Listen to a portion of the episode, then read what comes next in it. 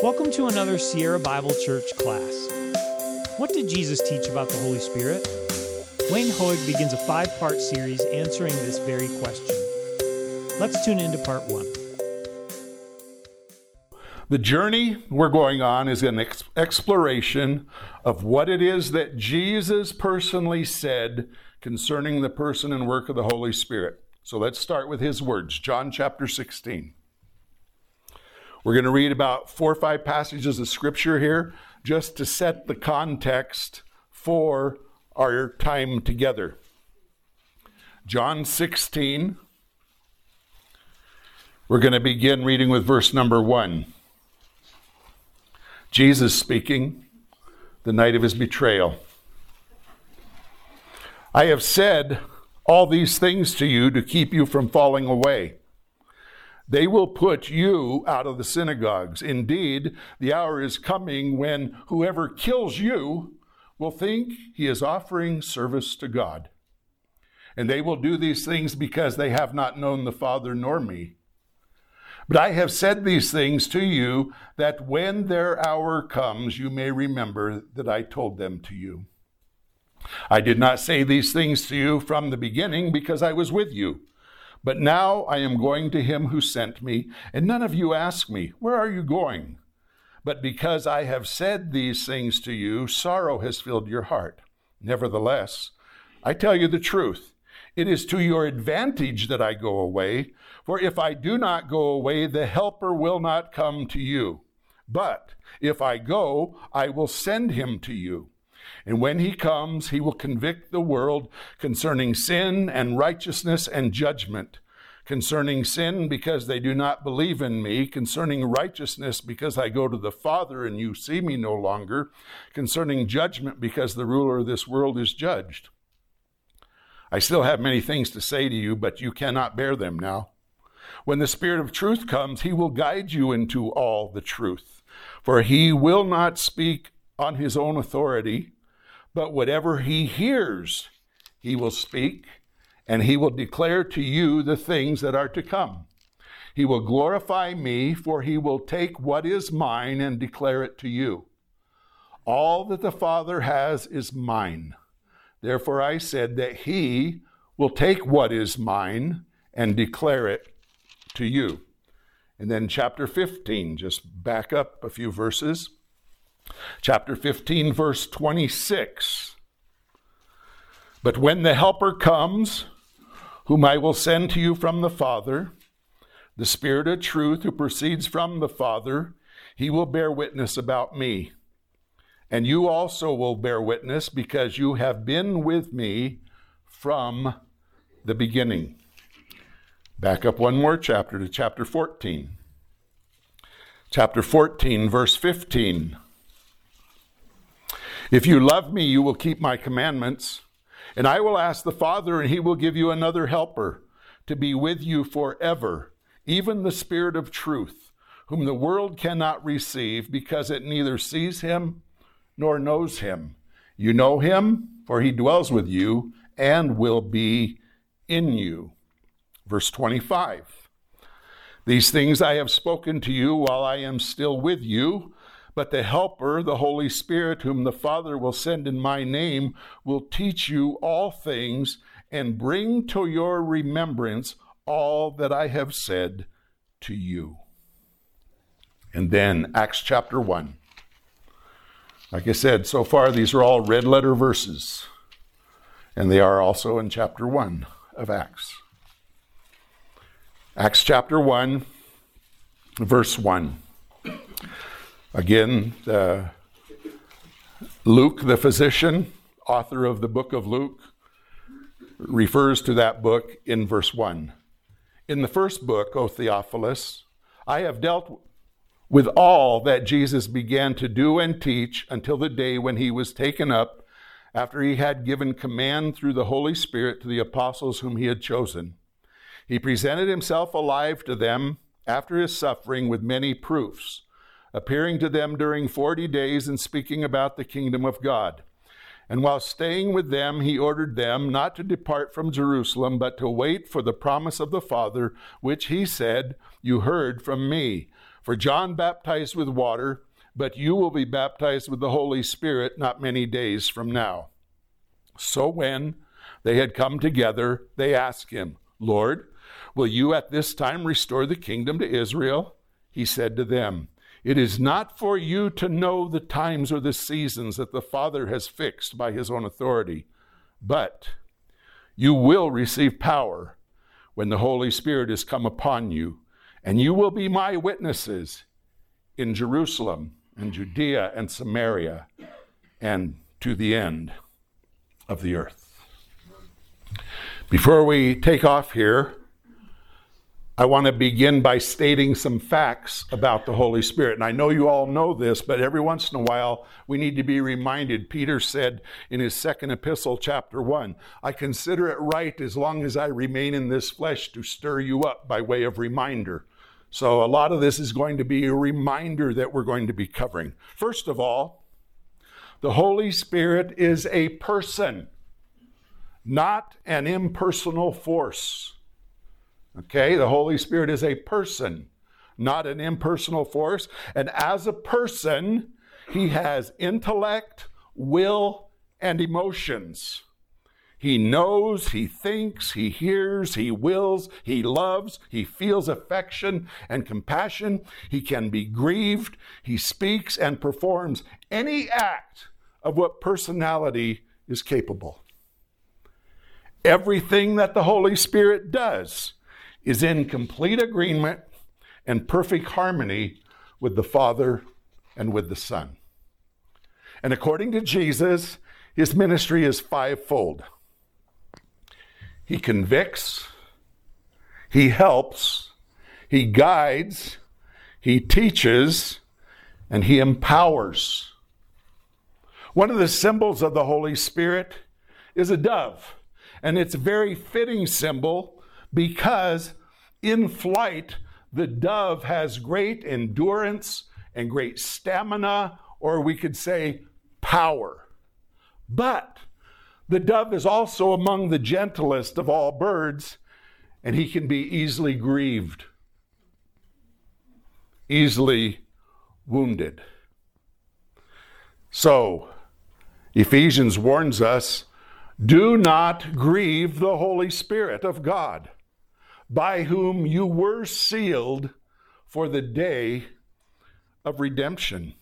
Concerning our ability to grieve the Holy Spirit, A.W. Tozer said, Our only real danger is that we may grieve the blessed Holy Spirit into silence and then be left to the mercy of our intellects. We will have the bush pruned and trimmed, but in the bush there will be no fire. And of course, the bush that he's talking about was the burning bush that Moses out in the Sinai desert stood before, where God spoke to him and called him to go to go into Egypt and bring his people out. This is in Exodus chapter 3. Here's Tozer's greatest fear. And Tozer died in 1963. If he could see where we are today, you know, I, have been discipling a group of businessmen in Reno throughout the months of 2023. And uh, I went back to a book from 1983 from Francis Schaeffer called The Great Evangelical Disaster. And the warnings that Francis Schaeffer threw down in 1983, he didn't know the half of it. He knew something was coming if the church didn't shape up and begin to take God's word seriously. And uh, both of these men, Tozer and Schaeffer, spoke at a time, and that was a time before, well, for, for Tozer anyway, abortion. Abortion was happening when Schaeffer was on the planet, but we've had gay marriage, we've had wokeism, we've had the trans movement and all this stuff. They couldn't have imagined where this was all going to go. But here was Tozer's fear in 1963. He feared that the church would tend the bush, but that she would do it in her own power. And today, in many ways, the church has relied more on personality on promotion and on programs than upon the power that fell in the upper room on the day of Pentecost, or the power that spoke to Moses from the burning bush and caused him to remove his sandals because he was on holy ground. In many ways, the church has imitated the world, sought to be popular, has embraced cheap substitutes for the power of the Holy Spirit has had to promote herself because the drawing power of the Holy Spirit's not in her midst. She's manufactured cheap delights this substitute for the joy of the Lord. And here I want to pause and just say this I believe with all my heart that entertainment is the devil's substitute for joy. Leonard Ravenhill said to me one time, he said, Wayne, the epitaph of America will be she entertained herself to death. And we live right at the, the mega center of it, don't we? Here in Truckee on the beautiful shores of Lake Tahoe. I believe entertainment is the devil's substitute for joy. Because, because the joy of the Lord isn't filling our hearts, we're easily bored. So we have to fill every spare moment with activity, with noise, and with thrills. You don't believe me? Then turn off all of your gizmos for a week. Your television, your PlayStation, your iPad, your computer, and see how quickly you're climbing the walls. I read a, a statement today by Blaise Pascal, and he says, We do not know how to be alone. We do not know how to be alone in silence and quiet in the presence of God. It's my prayer that before our time together is done that we'll be removing our sandals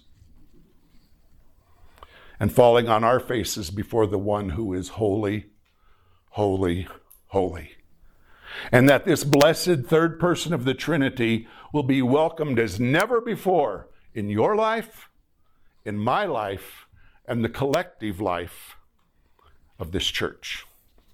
You see, God has uniquely created each and every one of you. He's placed you at this time in history. You are on the stage right now. He's put you here to impact the world, to proclaim the excellencies of Him who brought you out of darkness into His marvelous light. And He has given the Holy Spirit to equip us each for the task that is at hand. Back to John 16.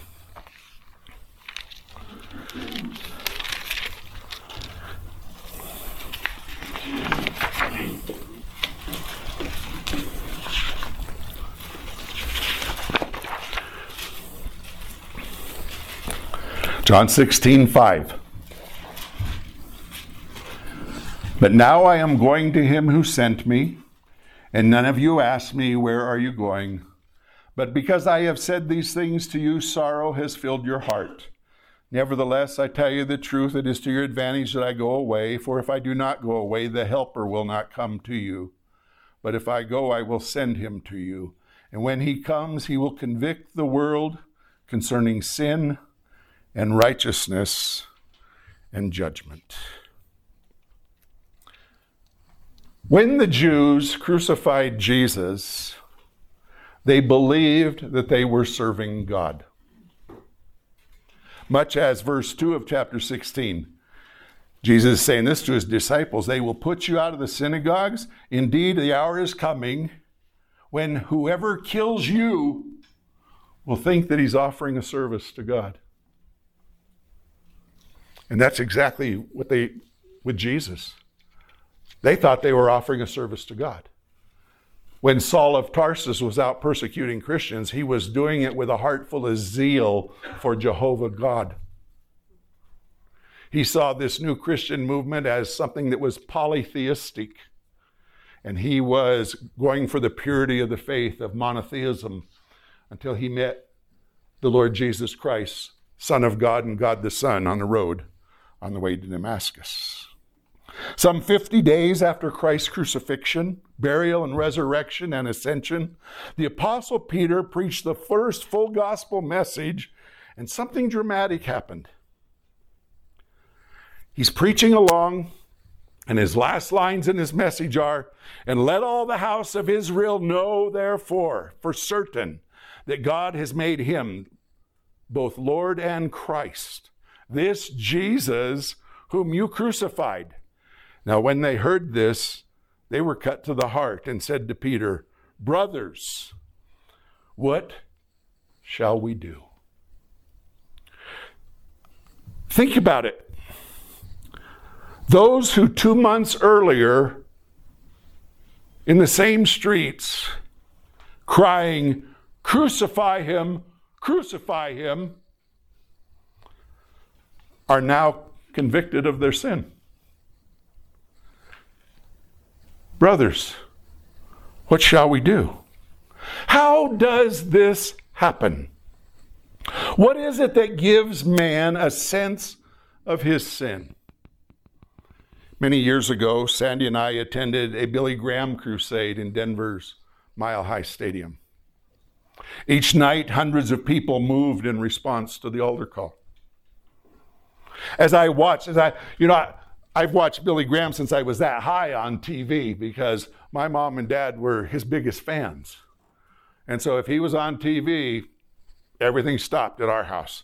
But this was different. We're in the stadium now. He's the guy down on the platform speaking, and we're surrounded by about 60,000 buddies, 60,000 of our closest friends.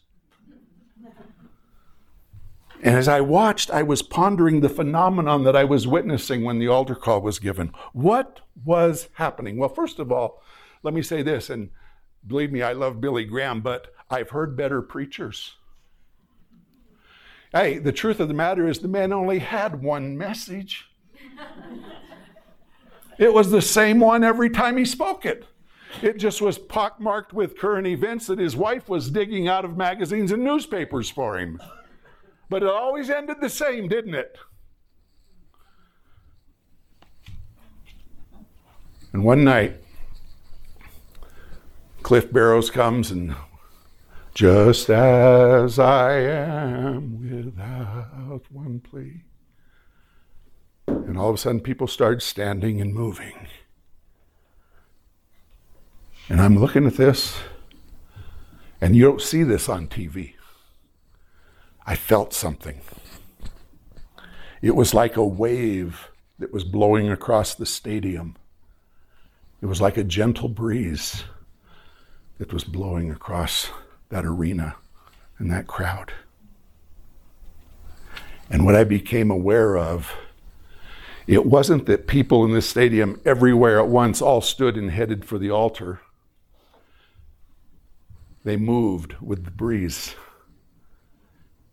And when the wind of the Holy Spirit blew over that section of the stadium, this group, this section would stand and start to move.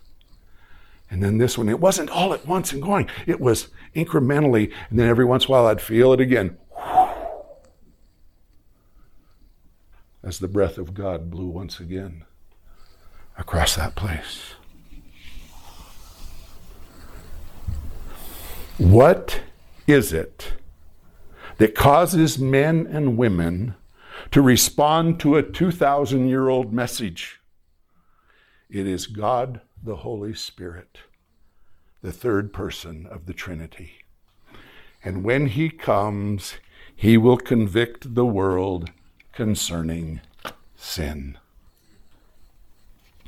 Oh my, how that word has gone out of fashion. Please, Pastor, don't tell people that they're sinners. It makes them feel bad.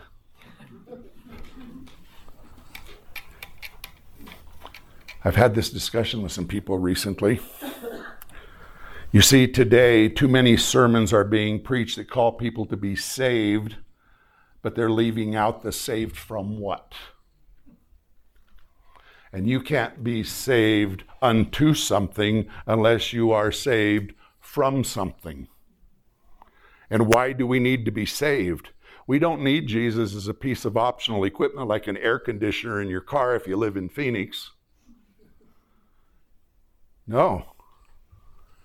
We need to understand who we are and what we are without Christ in our standing before God. Because Jesus did not die to make bad people good. Jesus did not die to make good people better. Jesus died to make dead people live. Without Christ, we are dead in our trespasses and sins. And that's being left out of so much gospel. I listen to some of these guys on TV, and I will not mention names to protect the guilty, that they preach this sermon and there's not an ounce of gospel in it. There's not an ounce of sin. There's not an ounce of the blood of cross and everything. And then they give an altar call at the end, and I go, Why? you haven't even built yourself a foundation for these things, people to understand. No, we preach the gospel because Jesus died to make dead people live. And we were all at one time dead in our trespasses and sin. And the only thing we were worthy of was the wrath of God.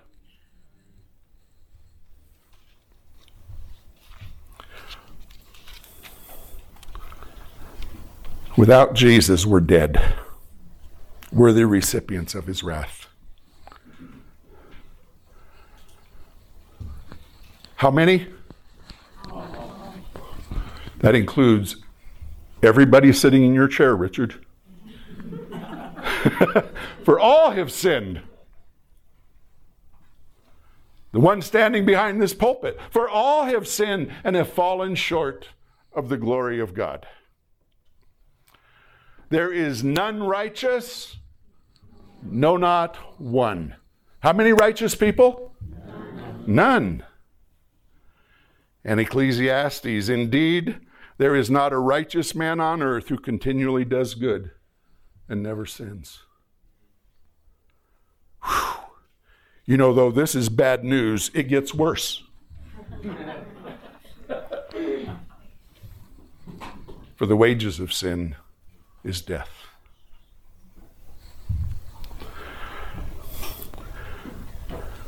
Death, the, the Greek word means the misery of the soul arising from sin, which begins on earth but continues after the death of the body in hell.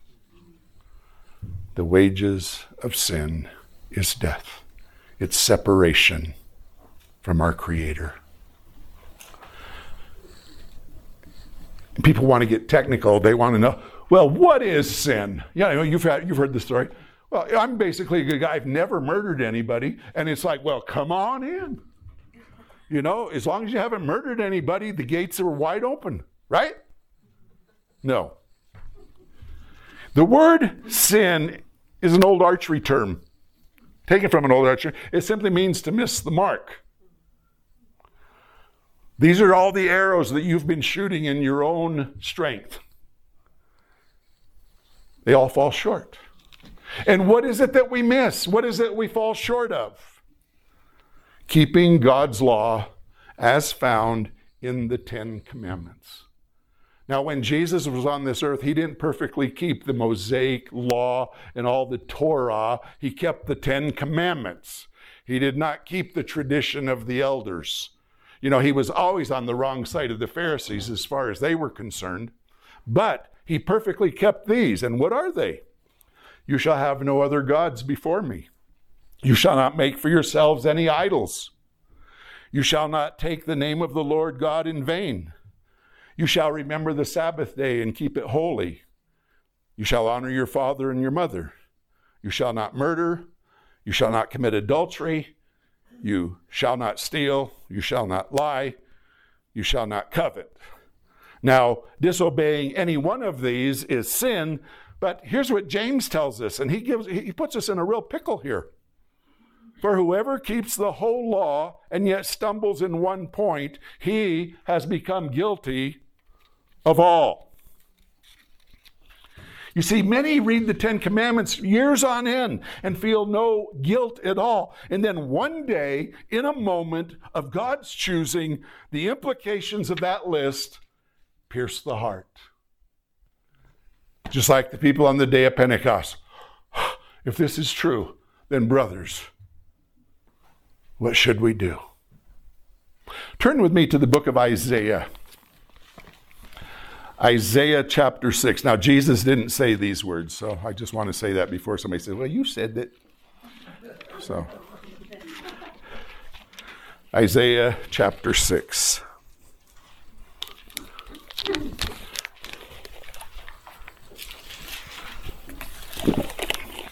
This is one of those passages of scripture you need to do a history lesson before you start because King Uzziah was an incredible king. He was one of the good kings. And when he died, it broke the heart of a nation.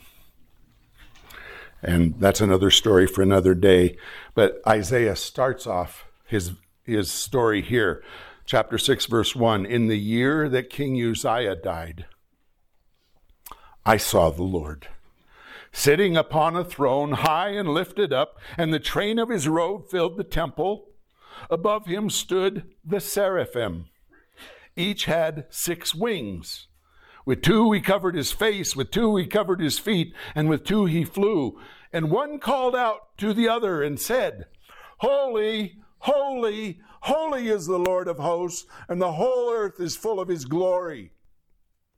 And the foundations of the threshold shook at the voice of him who called, and the house was filled with smoke. And I said, Woe is me! I am lost, for I'm a man of unclean lips, and I dwell in the midst of a people of unclean lips, for my eyes have seen the King, the Lord of hosts.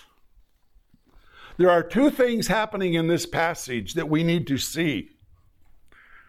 In a nanosecond, Isaiah is made aware of the holiness of God and at the same moment, the dark abyss of his own heart. It's a double vision. He sees the holy, holy, holy one high and lifted up. He looks into the abyss of his own heart. And both are the ministry of the Holy Spirit. And he, when he comes, will convict the world concerning sin and righteousness. That's what Isaiah is feeling here. But remember, it's not our righteousness of which the Holy Spirit convicts us, it's God's righteousness laid alongside of our sin. There's a comparison going on here. There's a comparison going on here. And the next thing that happens is Isaiah is convicted that he is under God's judgment. Isaiah was a prophet of God, and if go go to your concordance and put in the word woe, W O E, and see how many times that is used. Woe unto you, woe unto you, woe unto you. Isaiah called the prophet's doom on his own head. He is writhing on the temple floor, praying that the roof will cave in and hide him from the gaze of this thrice holy being who's sitting on the throne. Woe is me, and some of our modern translations miss it. I think the King James says, I am undone. New American Standard says, I am ruined. This, this version says, I am lost. It literally means I am coming apart at the seams. I am disintegrating under the gaze of God because I am a sinner. He was convicted of his sin, of God's righteousness, and that he deserved judgment. And when he comes, the Holy Spirit, you know, he will convict the world concerning sin and righteousness and judgment. Isaiah, even though Romans 3:23 had not yet been written, Isaiah here is overwhelmed by the fact of the wages of sin. He got it. He got it. He's overwhelmed. And you can read the rest of it. He doesn't get left there. You know, God has a way to purge his sin. And what's so incredible about it, after he purges his sin, Isaiah is privy to a conversation between the Trinity. They're over here in the corner talking, and Isaiah is just trying to find his feet again. He's clean now. His lips have been touched with that holy coal from that burning altar. And the Trinity is talking with each other, and they're saying, Who will go for us? Who will go for us? And all of a sudden, Isaiah, the man writhing on the floor here a few minutes ago, Here am I, Lord. Send me. And he didn't say, Here I am, Lord. He said, Here am I. One denotes availability, the other one denotes location. He belonged to God from that point on. I, that's not even part of my notes, but I didn't want to leave you hanging with Isaiah writhing on the floor. the night that the Holy Spirit broke my heart with the reality of my sin before God I knew beyond a shadow of doubt that I was lost and that I would stand before the judgment seat of God in my sin. I was thinking this afternoon, you know, I worked in the operating room at Portsmouth Naval Hospital, and I don't know if you know, but hospitals have drugs in them. And uh, I took some home one night. And I was home one afternoon all by myself. So I don't. Sandy was probably at work. I was, the operating room was done, and I was home. And I had some amyl nitrate capsules. And amyl nitrate is a very powerful uh, vasodilator. And guys would, you know, get a few beers in them. They go, and then snap an Amy and take a snort. Well, I didn't have any beers in me. And I sat down in my living room. And I snapped that capsule and took a snort and my head instantly was as big as this room. And I could hear my heart beating in my ears. And I knew I was going to die. And in that moment, I did not cry out to God to save me. I just cried out, Don't let me die. And pretty soon everything subsided, and I, I didn't die. I didn't die. But I treated God at that point like Burt Reynolds in the movie The End. Remember, he's going to commit suicide. And so he swims out into the ocean. He gets way out there. And all of a sudden, he's chickening out. And so he starts going back, and the waves are against him. And now he's afraid he is going to die.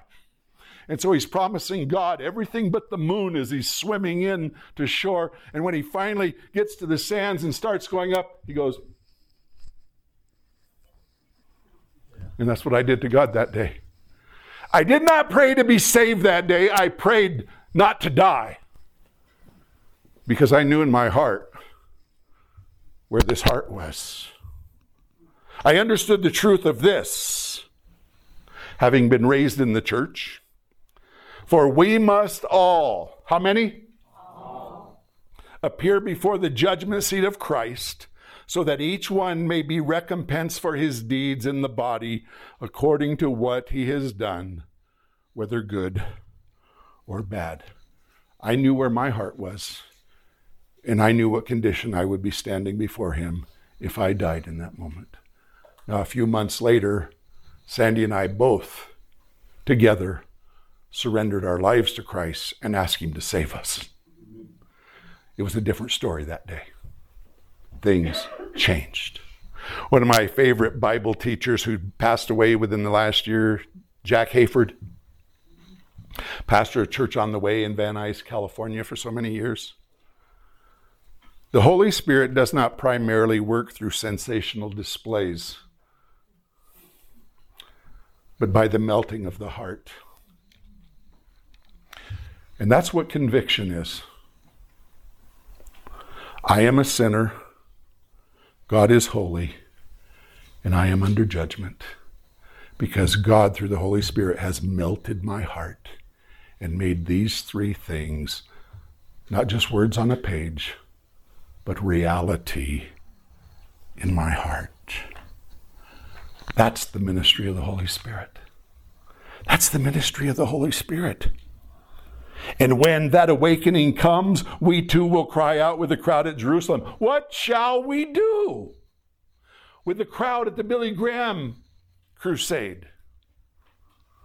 Or like the Philippian jailer, What must I do to be saved? Believe in the Lord Jesus Christ, and you shall be saved. For God so loved the world that he gave his only begotten Son, that whosoever believeth in him should not perish, but have eternal life. On the cross, Jesus paid in full the penalty that was due for your sin and mine. What is it, was it that we deserved? The wages of sin is death. But Jesus on the cross took your sin and my sin and your shame and my shame and paid the price for all of us. And how do we know that God accepted his sacrifice on my behalf?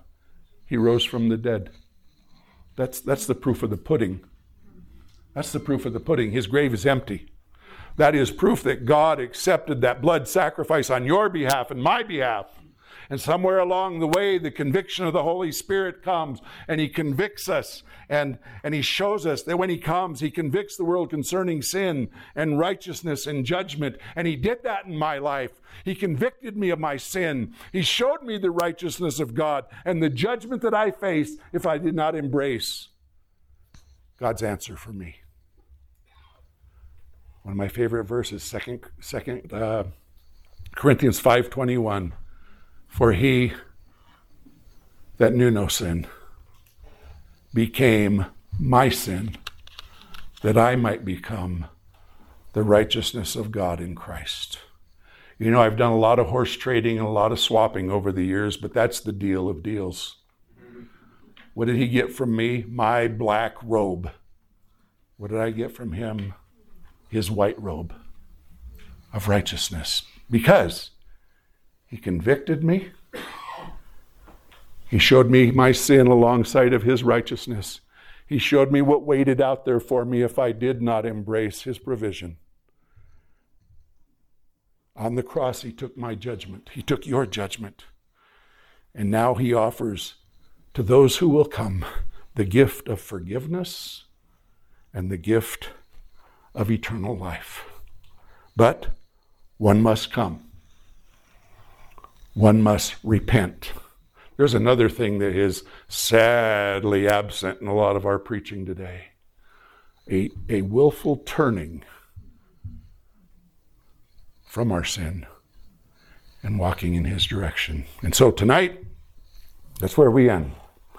That's the very first thing Jesus tells us. He says, when He comes, He's going to convict the world of sin and righteousness and judgment. Thank you for listening to this part of the class. We'll keep you posted each session as they are available. We hope God uses them to grow your relationship with Him, and we hope to see you soon.